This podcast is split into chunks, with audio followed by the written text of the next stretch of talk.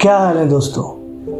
मैं नीरज सैनी और एक बार फिर से आ गया हूँ अपने पॉडकास्ट का एक नया एपिसोड लेकर।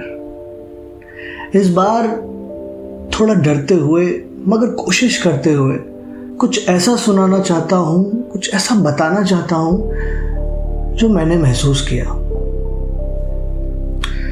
तो कुछ इस तरह है जो मैंने लिखा।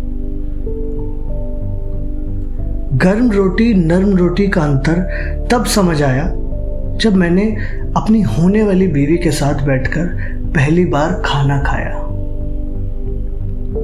हल्की गर्म नरम रोटियाँ जिनका स्वाद साथ बैठकर खाने से यूँ ही बढ़ जाता है।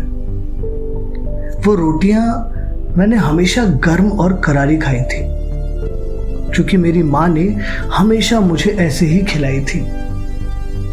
कहती, बेटा गर्म गर्म रोटियाँ सेकती हूँ, खाता जा।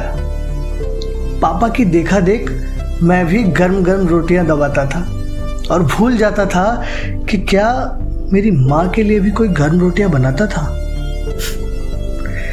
वो तो अकेले बैठकर बाद में खाना खाती थी। क्या उससे गर्म रोटियाँ नहीं भाती थी? इस बार घर गया तो फिर से वही हुआ। माँ बोली तुम बाप बेटे गर्म गर्म रोटियाँ खाते जाओ। मैं बनाती जाती हूँ। मैंने कहा, आज आपके साथ खाऊँगा। माँ बोली, नहीं, गर्म बना रही हूँ, खा ले। मैंने कहा, आज तो साथ में ही खाऊँगा। बहरहाल, पापा का खाना खत्म हुआ और मम्मी अपना और मेरा खाना लेकर आई। वो भी एक ही थाली में। मैंने पहला नेवाला तोड़ा। रोटियाँ नरम थी, पर गर्म भी थी। और जो स्वाद आया उस दिन खाने का, क्या बताऊँ? आखिरी निवाला माँ के हाथ का खा के मानो जन्मों के लिए पेट भर गया हो। उस दिन पता चला कि रोटियाँ गर्म हो या नरम हो, फ़र्क नहीं पड़ता। फ़र्क पड़ता है उसे साथ बैठकर खाने से।